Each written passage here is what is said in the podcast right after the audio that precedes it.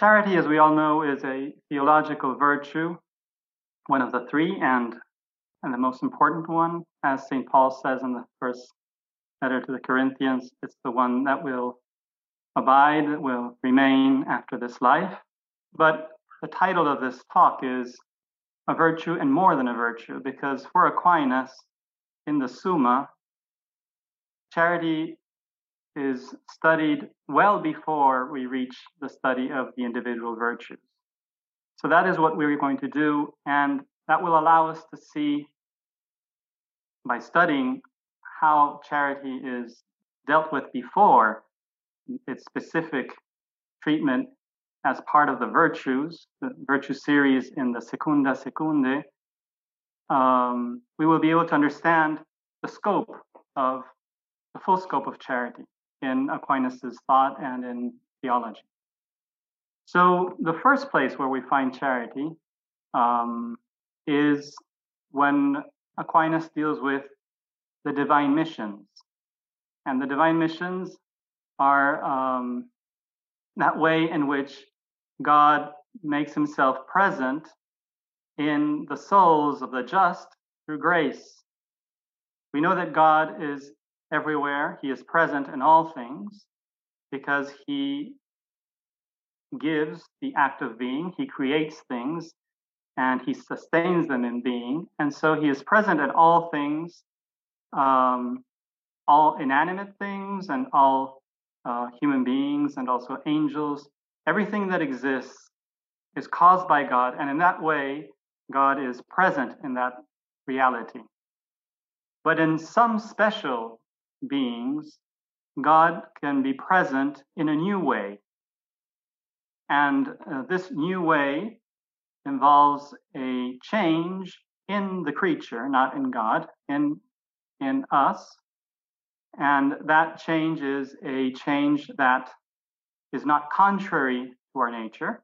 It is not something that is violent, something that uh, destroys uh, those beings that can receive God in this new way, but it's also something that they cannot attain on their own. They need God's assistance, they need God's new presence, a new effect that will result in this new presence of God. So this is the doctrine of modes of divine presence, and that's that's as far as we're going to go concerning that topic.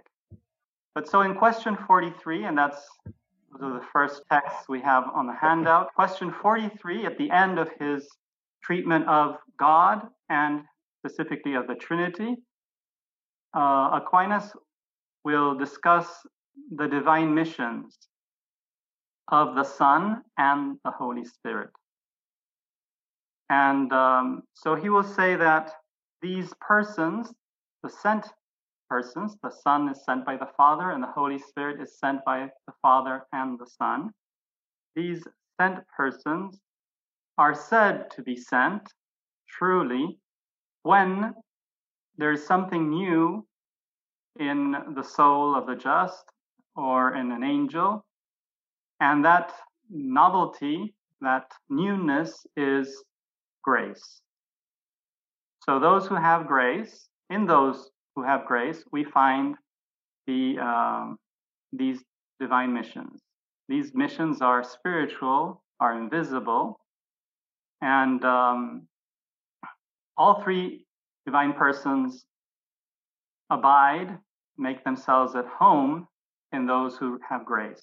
But everyone who has grace has the three divine persons abiding within him or her. The Father as send, as a sender, as the sender and, and as sending, the Son as being sent and also as sending, and the Holy Spirit as being sent. So on the first, if we look at the first text on the handout, we have this, we have what I just explained is set out very briefly. The first mode of divine presence, according to that mode, God is in all things by his essence, power, and presence. And that's the common mode. And beyond this common mode, there is a special mode belonging to the rational nature. And in this way, God is said to be present as the object known is in the knower and the be- beloved in the lover. So this is typical element of these divine missions. It's that whereas the common mode, God is present in all things, He's present in a rock, He's present in a tree, in a cloud. These things, the cloud, the tree, the rock, uh, they are not conscious, they don't know, and therefore they can't love uh, God's presence in them. Whereas the second mode of divine presence, this uh, indwelling of the Blessed Trinity in us, does involve our knowledge and our love. So that's a key element right there. And so already see where we're leading. Um, in the second text, this is uh, the response to the second argument in that in Article 5 of question 43. I am going to read this and before explaining it. it says the soul is made like to God by grace. Not only does God abide, not, not only is God present in a new way through grace, but the soul is made like God. It's likened to God. It's there is a transformation, and we we have been created the image of God, and so there is a transformation. We are made more like God through grace. And then Aquinas continues. Hence, for a divine person to be sent to anyone by grace, there must needs be a likening of the soul to the divine person. So our soul is made like the person that is sent, the Son or the Holy Spirit, in some way, by some gift of grace. And so he starts with the Holy Spirit. Because the Holy Spirit is love, we know that the Holy Spirit, another name the Holy Spirit has is love. We find that especially in the liturgy, but also in Scripture, in a passage in Romans 5, which we'll read which we, we, we have just read. It's, it's right above. We have not read it, but it's the first quotation there on the handout. God's love has been poured into our hearts through the Holy Spirit that has been given to us. So that association between the Holy Spirit and love is found in Paul and is found in many places in the liturgy and in the, and also, of course, in theology and the church's teaching, uh, baptismal teaching. Because the Holy Spirit is love, the soul is assimilated or made like, uh, assimilated to the Holy Spirit by the gift of charity. So, charity, which is another name for love, it's supernatural love. In Greek, it's agape. This gift of charity is something that makes us like the Holy Spirit. Hence, the mission of the Holy Spirit is according to the mode of charity. So, so far we've learned that charity makes us like the Holy Spirit. And because God is present as someone known and loved, according to the indwelling presence of the Holy Spirit and the Son and the Father, we can say the Holy Spirit does these two things. It makes us, it allows us to love God and in that way, God is present in a new way, and it makes us like God. Especially, it makes us like the Holy Spirit. So that's the first thing that Aquinas says in the Summa about charity that we are made, that our will is made like the Holy Spirit. And because our will is made like the Holy Spirit, our will is able to love God supernaturally. So that's that's the first thing Aquinas says on charity. Let, us continue, and then we'll tie some of these things up with what comes uh, later on. So now let's look at what Aquinas says on charity in the Prima Secundae. The Prima Secundae, so the second part of the Summa, the Secunda pars, second part of the Summa, is the, the moral section of the Summa. It's by far the longest, and it's based on the human being's journey a journey of assimilation, of becoming like, of realizing, of fulfilling this image of God found in him or, her. And the first thing Aquinas is going to discuss is happiness, is the end toward which we, we tend, and happiness, or to use a more theological term, beatitude. So that's the first thing he's going to uh, deal with in the secunda part, the prima secunda, which is the first part, the second part, and then we'll have the secunda secunda. So he establishes, he discusses this in 40 articles and five questions that are very important, very dense. And for Aquinas, that something be placed first or later on or at the end, those places are very important. They're very telling of what is coming, and treatment of happiness at the beginning is really the foundation of moral theology. That being said, let's look at question 62 of that Prima Secundae. And um, that's the first time Aquinas deals with the theological virtues, all of them together. And he's going to ask, do we need them? Should we have theological virtues? Do those exist? And so he is going to refer to happiness and beatitude. And he's going to say that because our happiness, the happiness to which God calls us, is not contrary to our nature, but is but surpasses our nature, and therefore is supernatural, because it consists in the attainment of God Himself. And uh, we know that will be consummate and, and fulfilled perfectly in heaven when we will see God face to face. As um, theologians say, we will see the divine essence. So Aquinas will say, no human virtue is capable of attaining this end, this supernatural uh, beatitude, this supernatural happiness. And so we need special virtues that qualify and perfect and enable our powers, especially our spiritual powers, our intelligence, and our will to attain God. And that is the finality, that's the end of the theological virtues. So that's the second thing Aquinas says on theological virtues in the Summa. Theological virtues allow us to enter into communion, to attain God, to be united to Him uh, in a supernatural way, and thus uh, attain happiness. So that's the second thing that is said about theological virtues in the Summa. And then I would like to, if we look at text number four on the handout, this is page two, there's a passage I'm, I'm, quoting the corpus of question 65 of the Prima Secundae, Article 5. Question there is whether charity can be found can be found without faith and hope. And what I find interesting, and the, the answer is no, not in this life.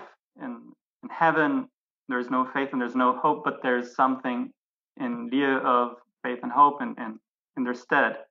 So there's vision and there's uh, comprehension and possession of God. But what I find interesting in this answer is that he is going to compare charity with friendship. And the reason he is going to give for the necessary connection between faith, hope, and charity is that we need all of these for friendship. Basically, he's going to say there's we cannot become friends with anyone if we do not know them and we do not believe it is it is possible for us to become their friends. This is, I think, a common experience. We, I think we've all we all have this experience. If we don't know someone and we do not believe that it is possible for us to establish an, an acquaintance and, and, and, more than an acquaintance, uh, a relationship with this person, then no friendship will arise. So that's what he says. Just as friendship with a person would be impossible if one disbelieved in or despaired of the possibility of their fellowship or familiar colloquy, so too friendship with God, which is charity, is impossible without faith. So as to believe in this fellowship and colloquy with God and to hope to attain to this fellowship. So that's that's what we what is said of charity in the Prima Secundae, which is the general moral consideration in the Summa. Uh, secunda Secundae is that systematic approach to all the virtues: faith, hope, charity, justice, uh, sorry, prudence, justice, fortitude, and temperance. And within those, especially the latter four, uh, we have many, many other virtues. So far, these we have the divine missions, the, the, the important place charity has within the divine missions, and uh, the necessity we have of charity and the other theological virtues in order in order for us to be able to attain happiness, that supernatural end which God calls us. Okay, so when we reach the Secunde Secunde question 23, which is the first question on charity, Article 1, again, again, this is very important. Where Aquinas chooses to start is very important.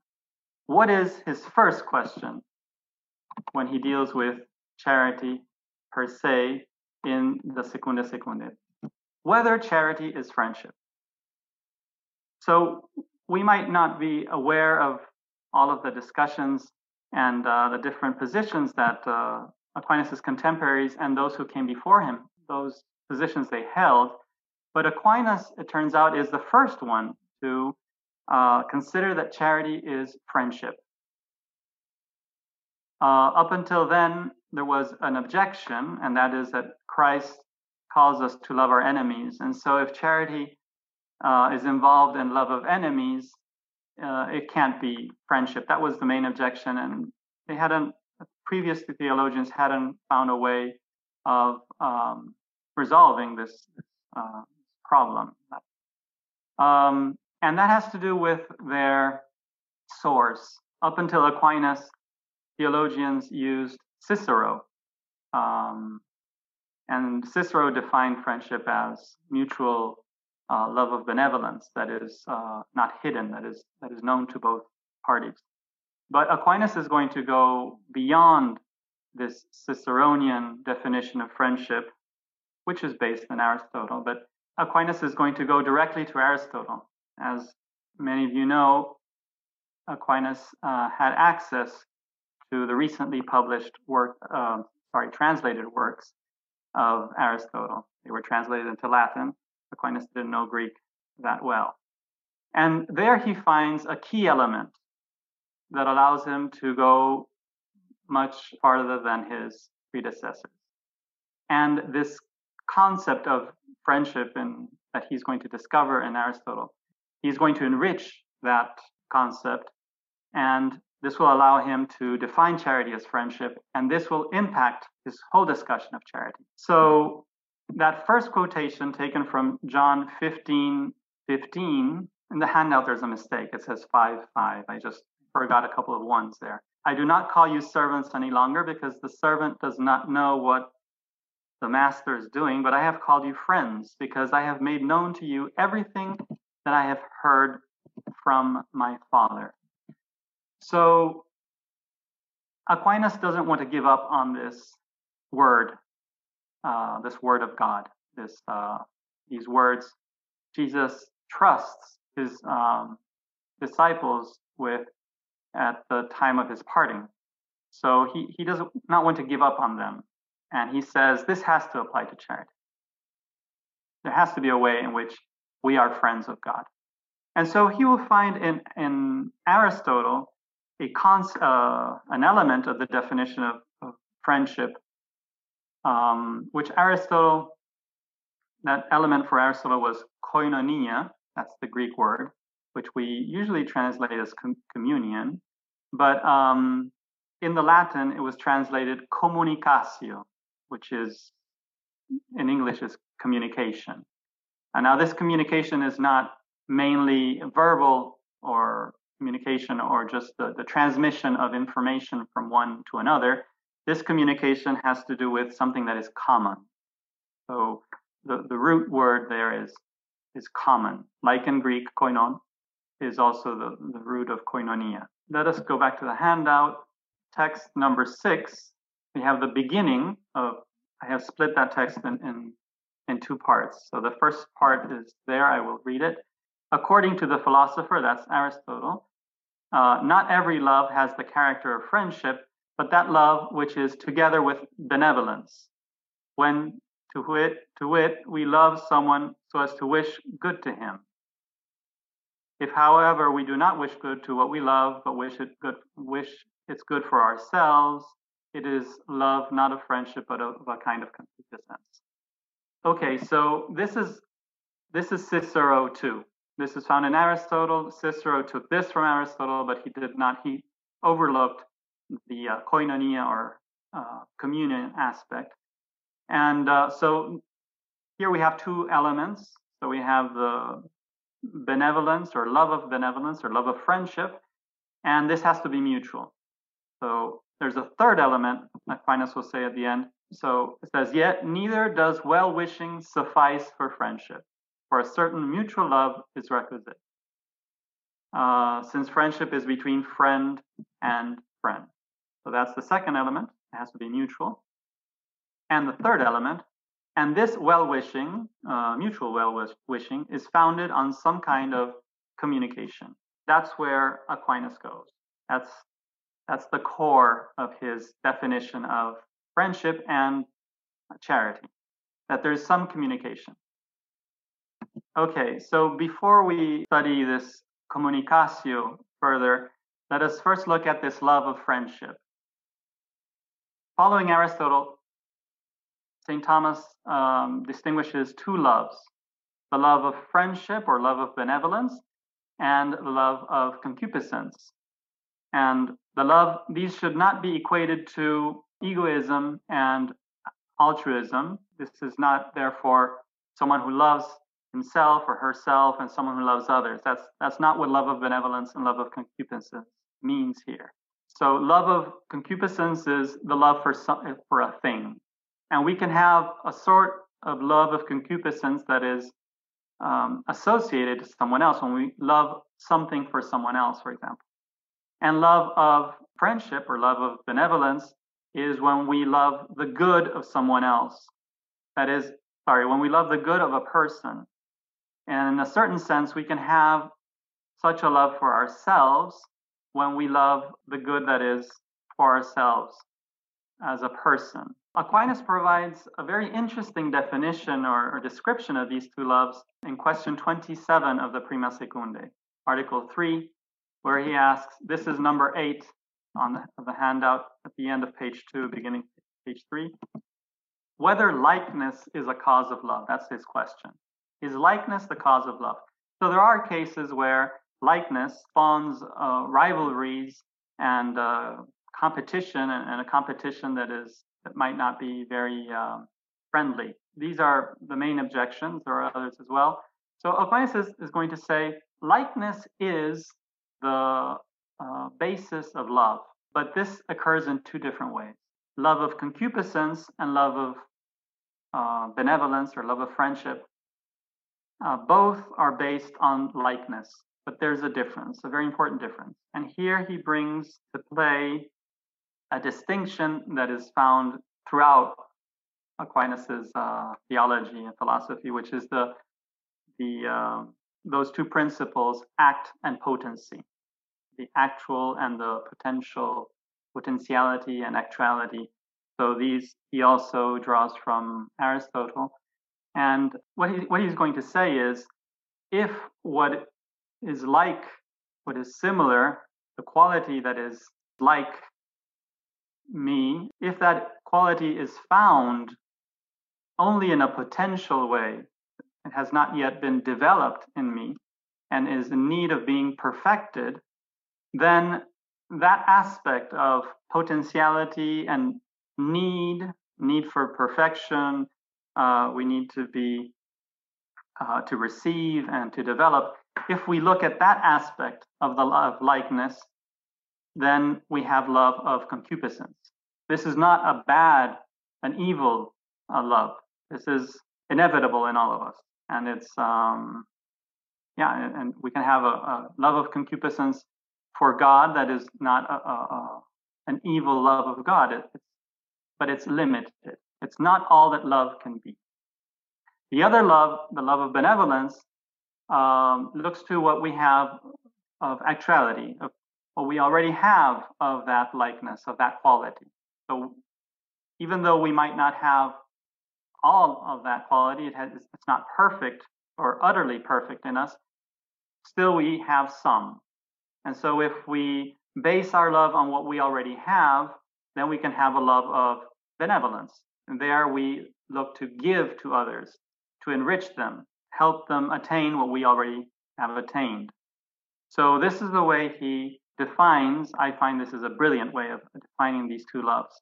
And because of time, time, uh, time constraint here, we can't go any further. I know perhaps for some of you, this we're going too fast, but I didn't want to um, omit this explanation of the love of benevolence, the love of friendship. So if we look at a glass and it's there's a liquid in one of the halves, we could say that some people look at that glass and say it's half empty, and some say the glass is half full. And in a sense, those who say the glass is half full, or regardless, those who use that liquid in a positive way so as to give to others, you could say, I'm oversimplifying here, but we could say that that is a love of friendship, a love of benevolence. And that person that looks at the glass and says, Oh, but half is, is, is lacking, and, and I need to, uh, before I can do anything, before I can give to others, I have to replenish my glass and everything then that would be uh, someone perhaps dominated by this love of concupiscence. Well, friendship requires that first love, the love of, of, of benevolence. Okay, so let's go back to communicatio. Communicatio, communication in this um, more metaphysical sense, based on something that is common. What does this word mean? Throughout the 20th century, and mainly during the 20th century, there was a, a discussion people were theologians and philosophers were trying to establish what it meant because there are different meanings. And so some would say we want A, and someone would say we want B, and then they would write uh, back and forth and criticize and, and everything. And then some years later, they started coming to the realization that, in fact, this term has more than one meaning. And so for Aquinas, communication has at least three meanings. So we're going to look at those three meanings of communicatio, and we could say koinonia, use the Aristotle's Greek term. Since there is a communication between man and God, so the idea there is that there's a communication between man and God. In fact, the Latin text says, uses the, the Latin preposition ad, so man toward God. So it's not God toward man, but man toward God. So there we're, we're speaking of something that um, God, man and God have in common. They have something in common. So that's one of the meanings of this word communication. Then it says, inasmuch as he, that would be God, inasmuch as God communicates his happiness to us. So there we have a different meaning. There it's clearly God is communicating, that is, he is giving something to us. So there's a having in common. We can have something in common with someone else, and we can have something in common with God. And then there's also a, a, a giving or um, making something common to someone else. So it's mine, only mine, and now it's going to be someone else's as well. So now it's common. So having in common has its origin in one of the two giving to the other. Aquinas continues, some kind of friendship must needs be based on this same communication. And then he quotes 1 Corinthians, God is faithful by whom you are called unto the fellowship of his Son. And there we have the title of this talk, are called unto the fellowship of his Son. So no, not only does he call us friends, but there's fellowship with his Son, and therefore with the Father and the Holy Spirit. And so the love which is based, and that would be the love of friendship, which is based on this communication, is charity. Wherefore it is evident that charity is the friendship of man for God. Okay, so there's this communication that is the origin of friendship because uh, God gives us something that He has because he gives us something, we now have something in common with him. And because we have something in common, that is not enough for friendship to arise. We also need a third sense of communication, which is the one conveyed by the word fellowship, which is also a living together or a sharing or a um, acting together. So these three meanings of communicatio work together. Obviously, God conveys his life, his beatitude, his grace. He gives that to us. And now we have something in common with him. But friendship is perfect when we share with him, when we love, when we know him and we love him. And that is what charity will do. Charity is that love, but it's also the friendship. And just as in friendship, it's, it's not one person, it's two, at least two. Um, those acts of love will not be acts of one person, not just one person. Those acts of love will be acts of love that are ours and God's. So they are acts of friendship, not just acts of love of friendship, but acts of friendship. And that's because we have that communication that um, in these three meanings of communication. Anyway, this is important because this is uh, this friendship and this uh, fellowship with God is not is supernatural. It's not contrary to our nature, but it surpasses our nature. So we need this communication. Now we're going to go quickly through the typical topics. Charity, a very important one is found in Article 2, and the question there is whether charity perfects our will. And we know it does because we've already been uh, referring to this. But some had said that we did not have charity is not a quality or a virtue in the soul. Uh, we don't need it because the Holy Spirit moves us uh, immediately. Uh, but Aquinas is going to say, uh, for that act to be ours, truly ours, we have to have a virtue, something that qualifies, something that enables our will to say yes to God and to cooperate with God. So that that act that the Holy Spirit moves, impels uh, in us is also ours and not just the Holy Spirit's. Otherwise, we would be like inanimate or, yeah, inanimate instruments. And that act of love that the Holy Spirit moves us to do would not be ours, would not be uh, voluntary, would not belong to our will if our will were not brought up to speed. So the act of charity surpasses the nature of the power of the will, and then it needs something superadded to the natural power, inclining it to the act of love. I'm reading text number 11 for the end.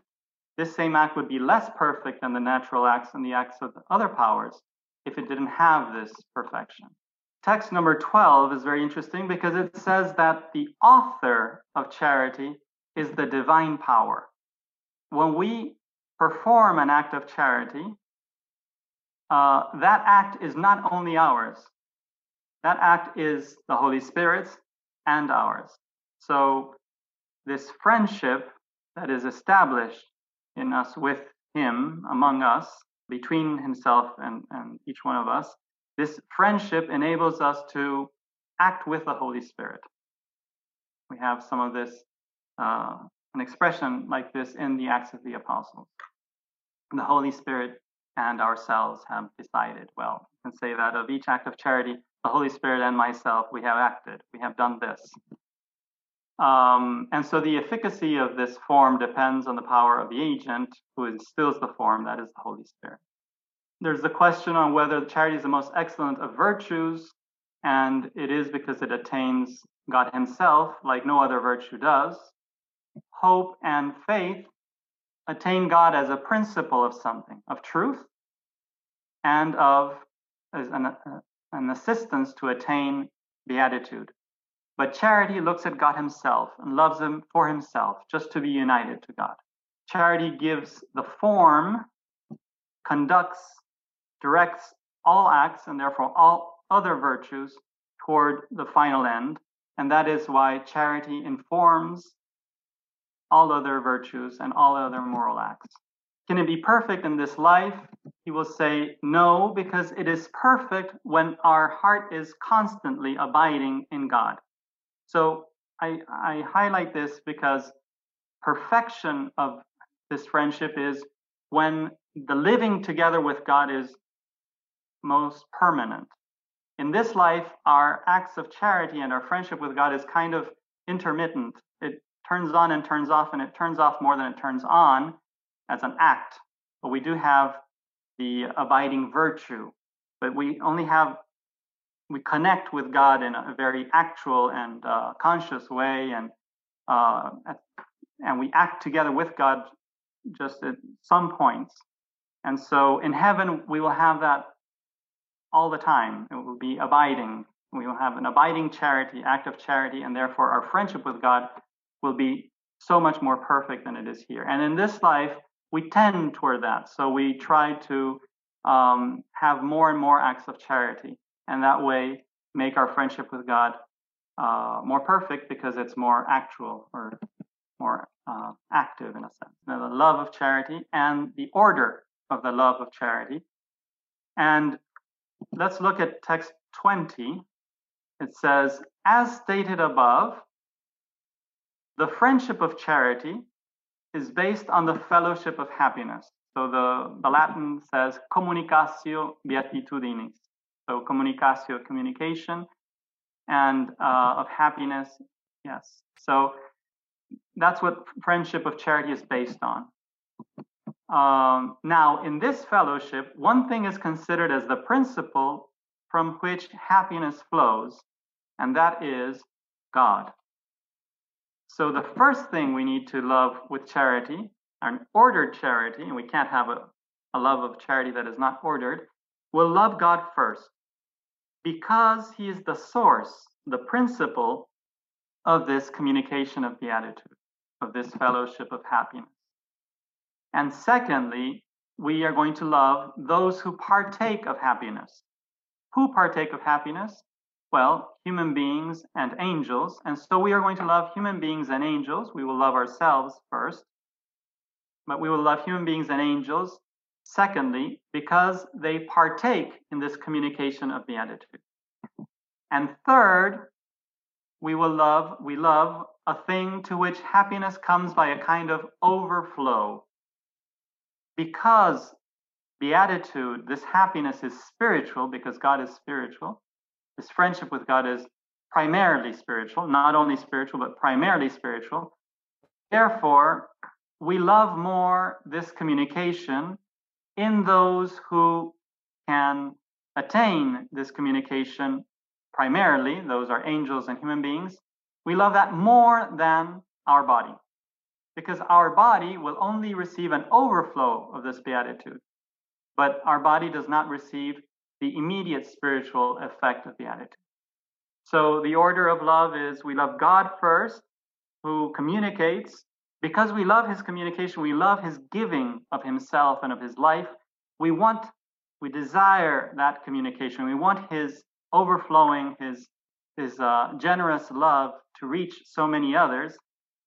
Secondly, we love those, all those to whom his beatitude can um, be given.